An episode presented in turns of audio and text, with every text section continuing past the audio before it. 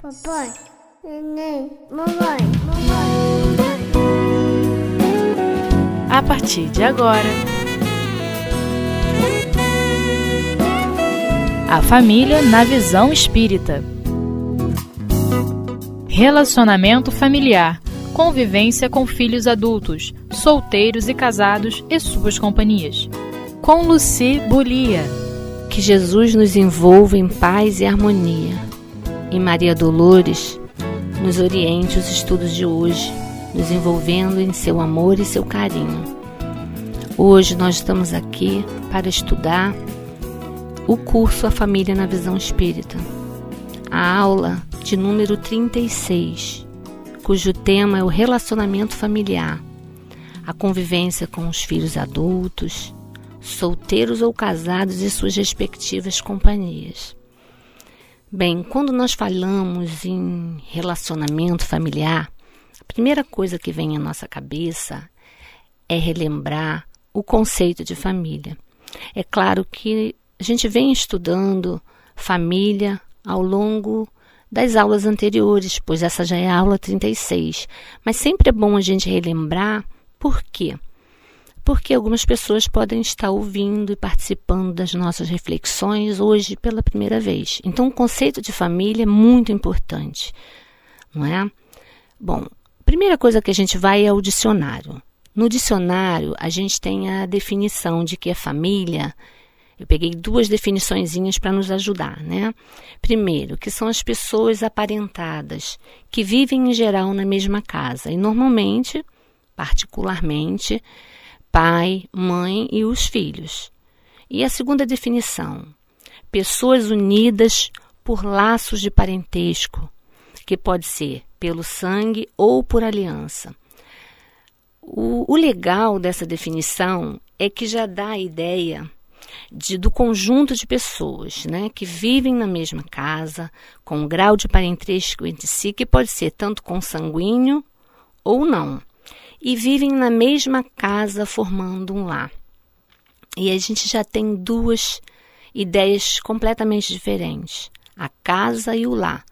Joana de Ângeles, no livro do SOS Família, ela deixa bem claro essa diferença. Hoje, até num, num estudo anterior que fizemos no Centro Espírita Leon Denis, a instrutora estava falando sobre isso.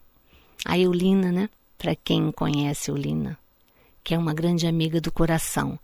E ela estava lembrando esse estudo eh, de Joana, esse texto de Joana, onde ela diz que a casa são os tijolos, o cimento, e o lar é a renúncia, é a dedicação.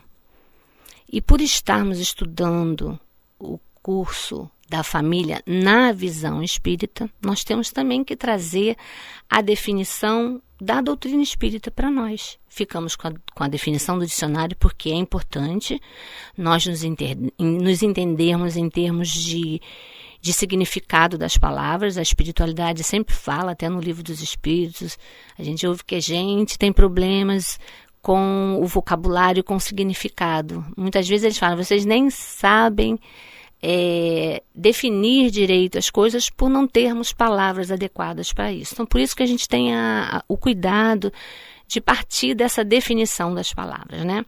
Então, Joana de Ângeles, também no mesmo livro, SOS Família, lá na introdução, esse livro SOS Família, ele faz parte da bibliografia que nós estudamos no, neste curso da família, né, na visão espírita, ela traz a seguinte definição e eu vou ler esse trechinho para vocês. Ela fala assim, ó: Família é a unidade básica da sociedade, sua célula primeira. E complementa dizendo que todos os segmentos da sociedade devem lembrar da sua importância. E diz assim, ó: O espiritismo apresenta a família como um instituto abençoado em que as criaturas humanas se reencontram com um programa de provas e expiações, com vistas ao futuro. É um reduto sagrado de espíritos imortais. Então, lembremos que somos espíritos imortais e que não estamos juntos por acaso. Quando nós entramos numa família pelas portas da reencarnação, nós temos a chance de aprender, de ensinar. Quem sabe um pouquinho mais, ensina. Quem sabe um pouquinho menos, aprende. E também a gente troca, né? O, o aprendizado. Porque eu tenho conhecimento de uma parte, o outro de outro. Tanto na parte científica quanto na parte da, da moralização. Na família, nós reencontramos os nossos afetos do passado. Aqueles que nós já criamos laços afetivos, às vezes até bem fortes, mas também nós encontramos os nossos desafetos do passado. E aí está a justiça divina. É a prova da justiça de Deus que nos dá uma nova oportunidade da gente resgatar isso tudo. Na família, nós temos a oportunidade de resgatar esses erros do passado com aqueles que a gente não agiu muito corretamente, fizemos alguma bobagem que às vezes não conseguimos amar ou ter um carinho. Então a gente retorna. E aí nessa encarnação nós viemos na mesma família para aprender. Aprender a quê? A viver, a conviver, a relacionar-se, porque esse é o, o tema de hoje: relacionamento familiar. E um dia, quem sabe, não, vamos mudar a palavra. Um dia, com certeza, aprenderemos com Jesus a amarmos uns aos outros como ele nos amou. Não foi isso que ele deixou para gente? Então, ao falar em família, nós pensamos nas diferentes famílias que nós conhecemos. Sabemos que nem todas são perfeitas, ou uma grande parte mas e que não se relacionam de forma harmônica. E a gente questiona muitas vezes Deus. A gente pergunta assim: por que, que Deus permite que nós tenhamos famílias com problemas de relacionamento? Porque a gente tem essa tendência, né? A gente culpa a Deus. Quando a gente não sabe explicar, é Deus. E para essa resposta, para essa pergunta, para essa reflexão, porque o objetivo desse curso é nós refletirmos não sou eu, Luci, quem vou responder. É o Evangelho segundo o Espiritismo. Lá no capítulo 4, no item 19. Eu só trouxe um pedacinho, mas depois as pessoas que estão acompanhando o estudo peguem lá o Evangelho segundo o Espiritismo e leiam o item todo. Aproveita e lê logo o Evangelho todo, né? Então aí nós temos a resposta da espiritualidade de Kardec. Eu não anotei nesse pedaço é, exatamente quem é, mas é da espiritualidade, né, que trouxe pra gente. Tá assim, ó. Deus permite essas encarnações de espíritos antipáticos ou estranhos nas famílias com um duplo objetivo. Então, há permissão sim. Nada acontece sem a permissão de Deus.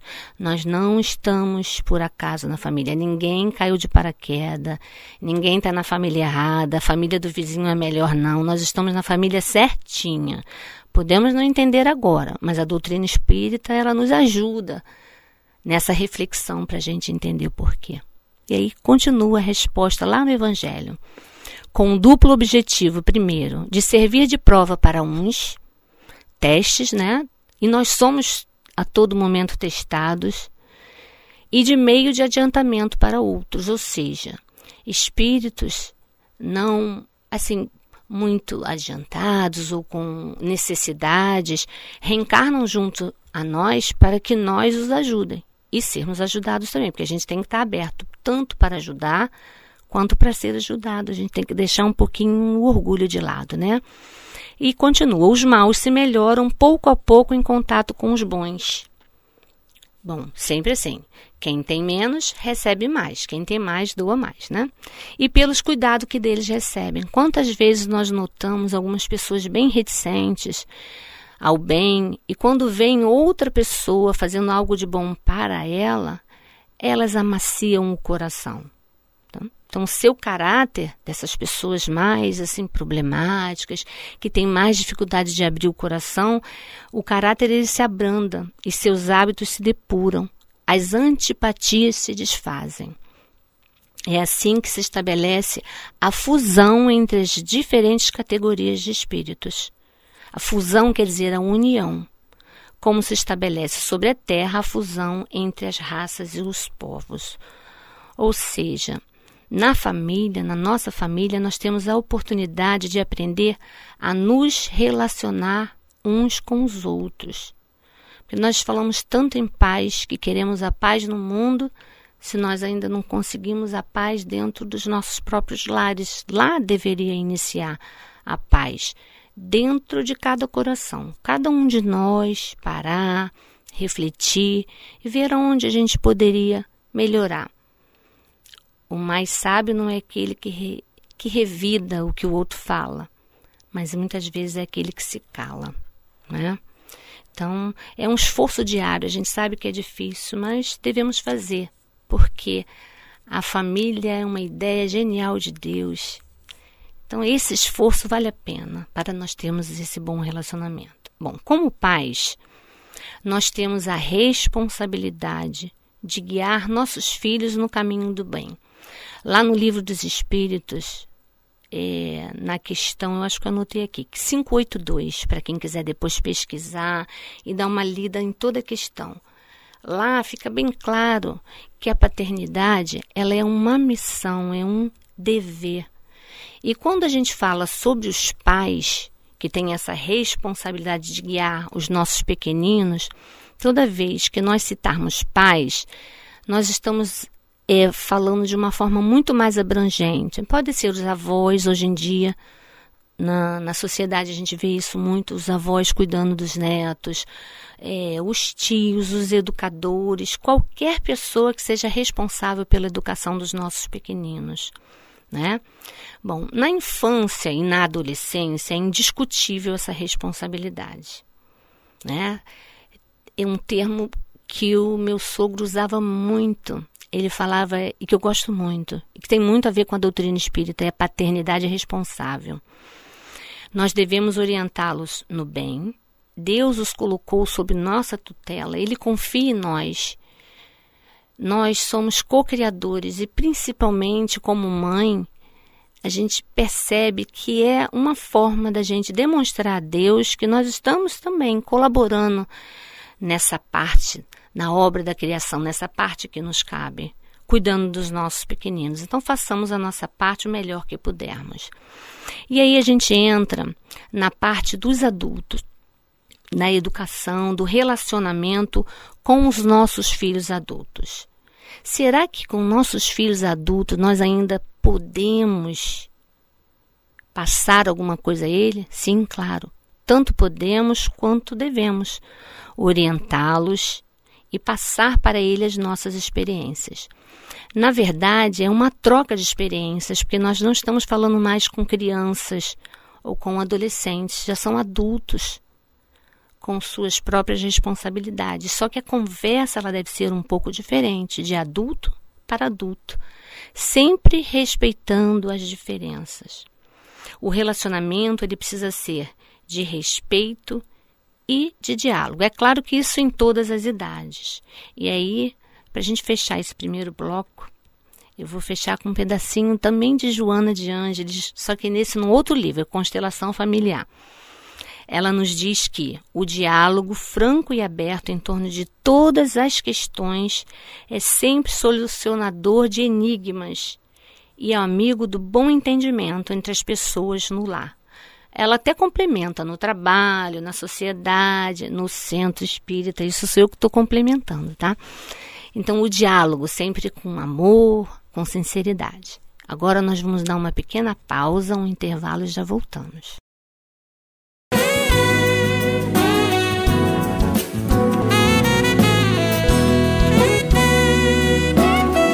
A família na visão espírita.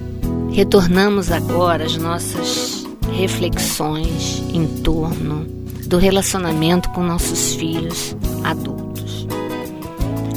É muito comum na nossa vida de relação com os nossos filhos termos dúvida de como agir. Na dúvida, pensar em Jesus. Como agir com nossos filhos já adultos, solteiros ou casados, e as suas companhias porque quando já é casado, tem a esposa ou o marido. Como agir com aqueles que nós olhamos nos olhinhos, mas ainda vemos aquele menininho brincando de carrinho pertinho de você. Ou aquela menina que brincava de boneca, aprendendo a cozinhar, prestando atenção quando você estava na cozinha há tão pouco tempo. Porque para nós pais, às vezes nós temos a dificuldade de olhar para os nossos filhos e reconhecer que eles já cresceram. Agora ele é um homem ou uma mulher casada, ou solteira, independente, ou até mesmo morando ainda conosco. Mais uma vez, pensemos em Jesus. Faça ao outro o que gostaria que ele fizesse a você. Nós também já fomos jovens, nós também já quisemos no a nossa independência, nós também já tivemos momentos de rebeldia. Então, nesses momentos em que tivermos dúvidas de como agir, oremos. Vibremos por ele e sua nova família, porque agora eu vou usar o masculino para não ficar repetindo toda hora ele e ela. Então, agora ele já formou uma nova família. A esposa, os filhos, os cachorros, porque tem às vezes cachorro. Deixemos bem claro para os nossos filhos adultos que nós confiamos neles. E confiamos também nos ensinamentos e nas orientações que nós passamos para eles. Quando, quando eles eram crianças. Deixemos bem claro que nós estamos ali bem pertinho deles, mesmo que às vezes longe geograficamente, às vezes o filho mora em outro estado, em outro país ou às vezes na mesma cidade, mas ele trabalha, ele estuda, ele faz faculdade, ele não vai poder estar todo momento ali pertinho de você. E que nós estamos pertinho deles para ajudá-los, na hora que eles precisarem, sempre. Devemos respeitar a privacidade dos nossos filhos, protegendo-os e não super protegendo-os. Porque às vezes a gente tem essa tendência. Fazemos quando eles eram crianças, quando eram adolescentes e a gente quer continuar depois que eles já são adultos. Nós temos que deixá-los serem responsáveis pela sua própria vida. Esse é um dos objetivos, inclusive, dessa aula. É essa parte de deixá-los serem responsáveis, lembrar né, da espiritualidade, do que a doutrina espírita nos traz, de que eles são espíritos imortais, caminhando assim como nós em busca do crescimento. O amor a compreensão, o respeito, o sentido de família, a educação, a evangelização, não nos esqueçamos. São as melhores sementes que nós podemos deixar no solo dos corações daqueles pequeninos que agora são grandes. E deixar que eles façam germinar essas sementes. Ainda hoje, também nesse mesmo estudo, é, teve um, um exemplo, um depoimento de um de uma mãe falando sobre seu filho adolescente que foi a uma festa e que nessa festa, infelizmente, tinha uso de drogas. Os adolescentes estavam fazendo uso de drogas. E ele falou assim para a mãe quando chegou em casa: Mãe, na festa eles usam drogas, mas eu não usei. Por quê?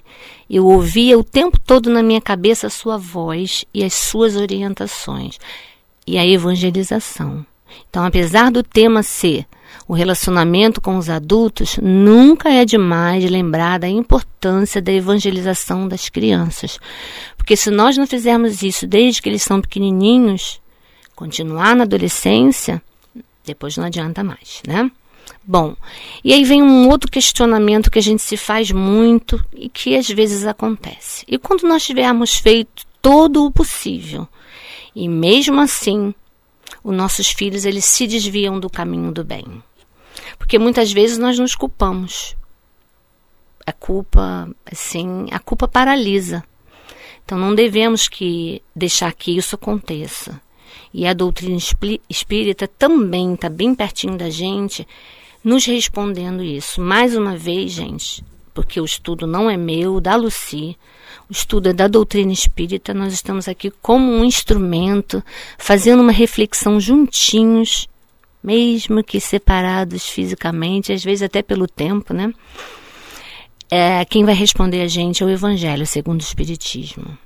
Isso está lá no capítulo 14, item 9. Se eu não me engano, é lá pelo parágrafo 11, mas também lê logo o capítulo todo, que é muito lindo. E a resposta vem assim: para esses pais que estão com o coração doído por verem os filhos sofrendo. Ó, quando os pais fazem tudo o que devem para o adiantamento moral de seus filhos, porém, mesmo assim, não alcançam êxito, eles não têm de que se lamentar. E sua consciência pode ficar tranquila. Mas veja bem, quando nós fazemos todo o possível, lembra lá da nossa missão, da nossa responsabilidade, a gente tem que orientá-los. E quanto mais difícil for o filho, mais trabalho e mais necessidade da gente estar perto ali orientando. Quanto à tristeza bem natural que eles sentem, ou seja, nós pais, quando vemos os filhos não indo pelo caminho correto, pelo fracasso dos seus esforços, Deus lhes reserva uma grande e imensa consolação. Pela certeza de que se trata apenas de um atraso.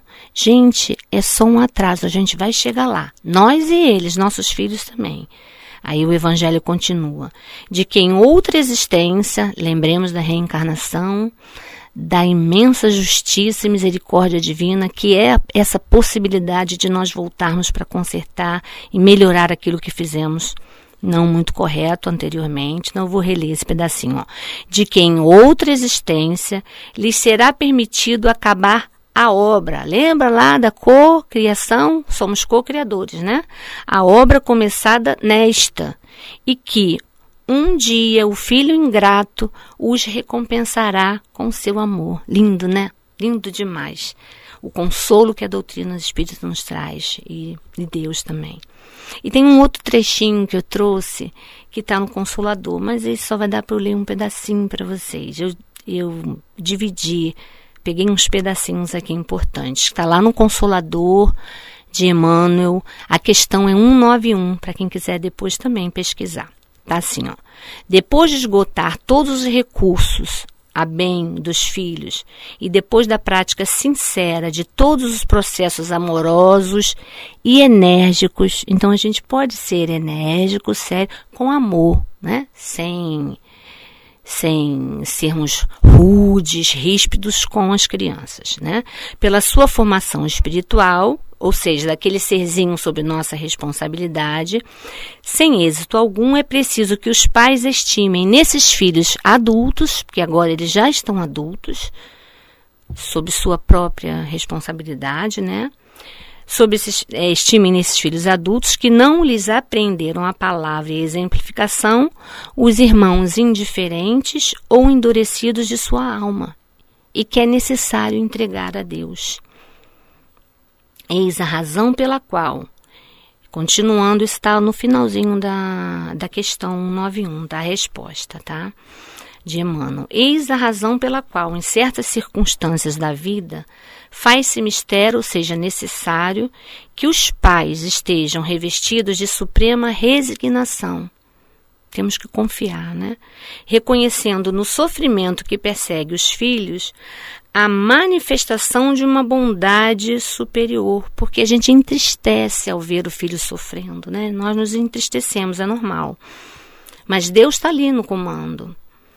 Cujo buril oculto, constituído por sofrimentos, ou seja, sofrimentos angariados pelo próprio Espírito imortal. Porque eles estão nossos filhos, mas todos nós somos filhos de Deus e irmãos é, em Cristo, né? cujo boril oculto, constituído por sofrimentos, remodela e aperfeiçoa com vistas ao futuro espiritual. Ou seja, ó, o sofrimento faz a gente parar, pensar e refletir. A dor, ela é educativa. Remodela e aperfeiçoa. Por quê? Porque remodela. Nós refazemos a gente toma consciência do que fizemos de errado e aperfeiçoa. A gente passa e faz correto. Nada mais do que o, o autoconhecimento. Conhece-te a ti mesmo. Sabemos que esse processo de autoconhecimento, ele é difícil, mas ele deve ser a meta, tanto dos nossos filhos adultos quanto nossa meta. Nós estamos juntos no mesmo processo de crescimento e aprendizado. A gente só pode consertar aquilo que a gente tem consciência de que estamos fazendo errado. Por isso, tão importante esse conhece-te a ti mesmo. E esse, esse processo de autoconhecimento, ele exige que nós reconheçamos esses erros e saiamos da zona de conforto para que a gente possa mudar aquilo que, que a gente está fazendo de errado, que já reconhecemos que estamos fazendo errado. Aí precisa de esforço e de vontade. Lembremos agora do nosso patrono, do Centro Espírita Leon Denis, a vontade é a maior potência da alma. E estamos chegando no final do nosso estudo.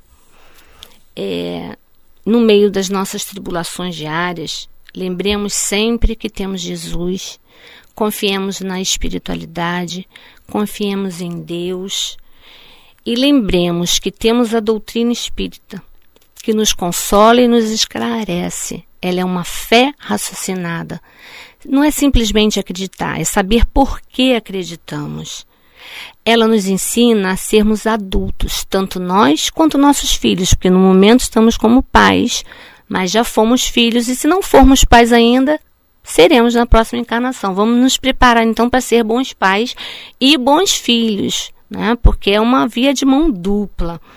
E lembremos que somos espíritos imortais com as nossas próprias responsabilidades, herdeiros de nós mesmos e artífices da nossa própria felicidade.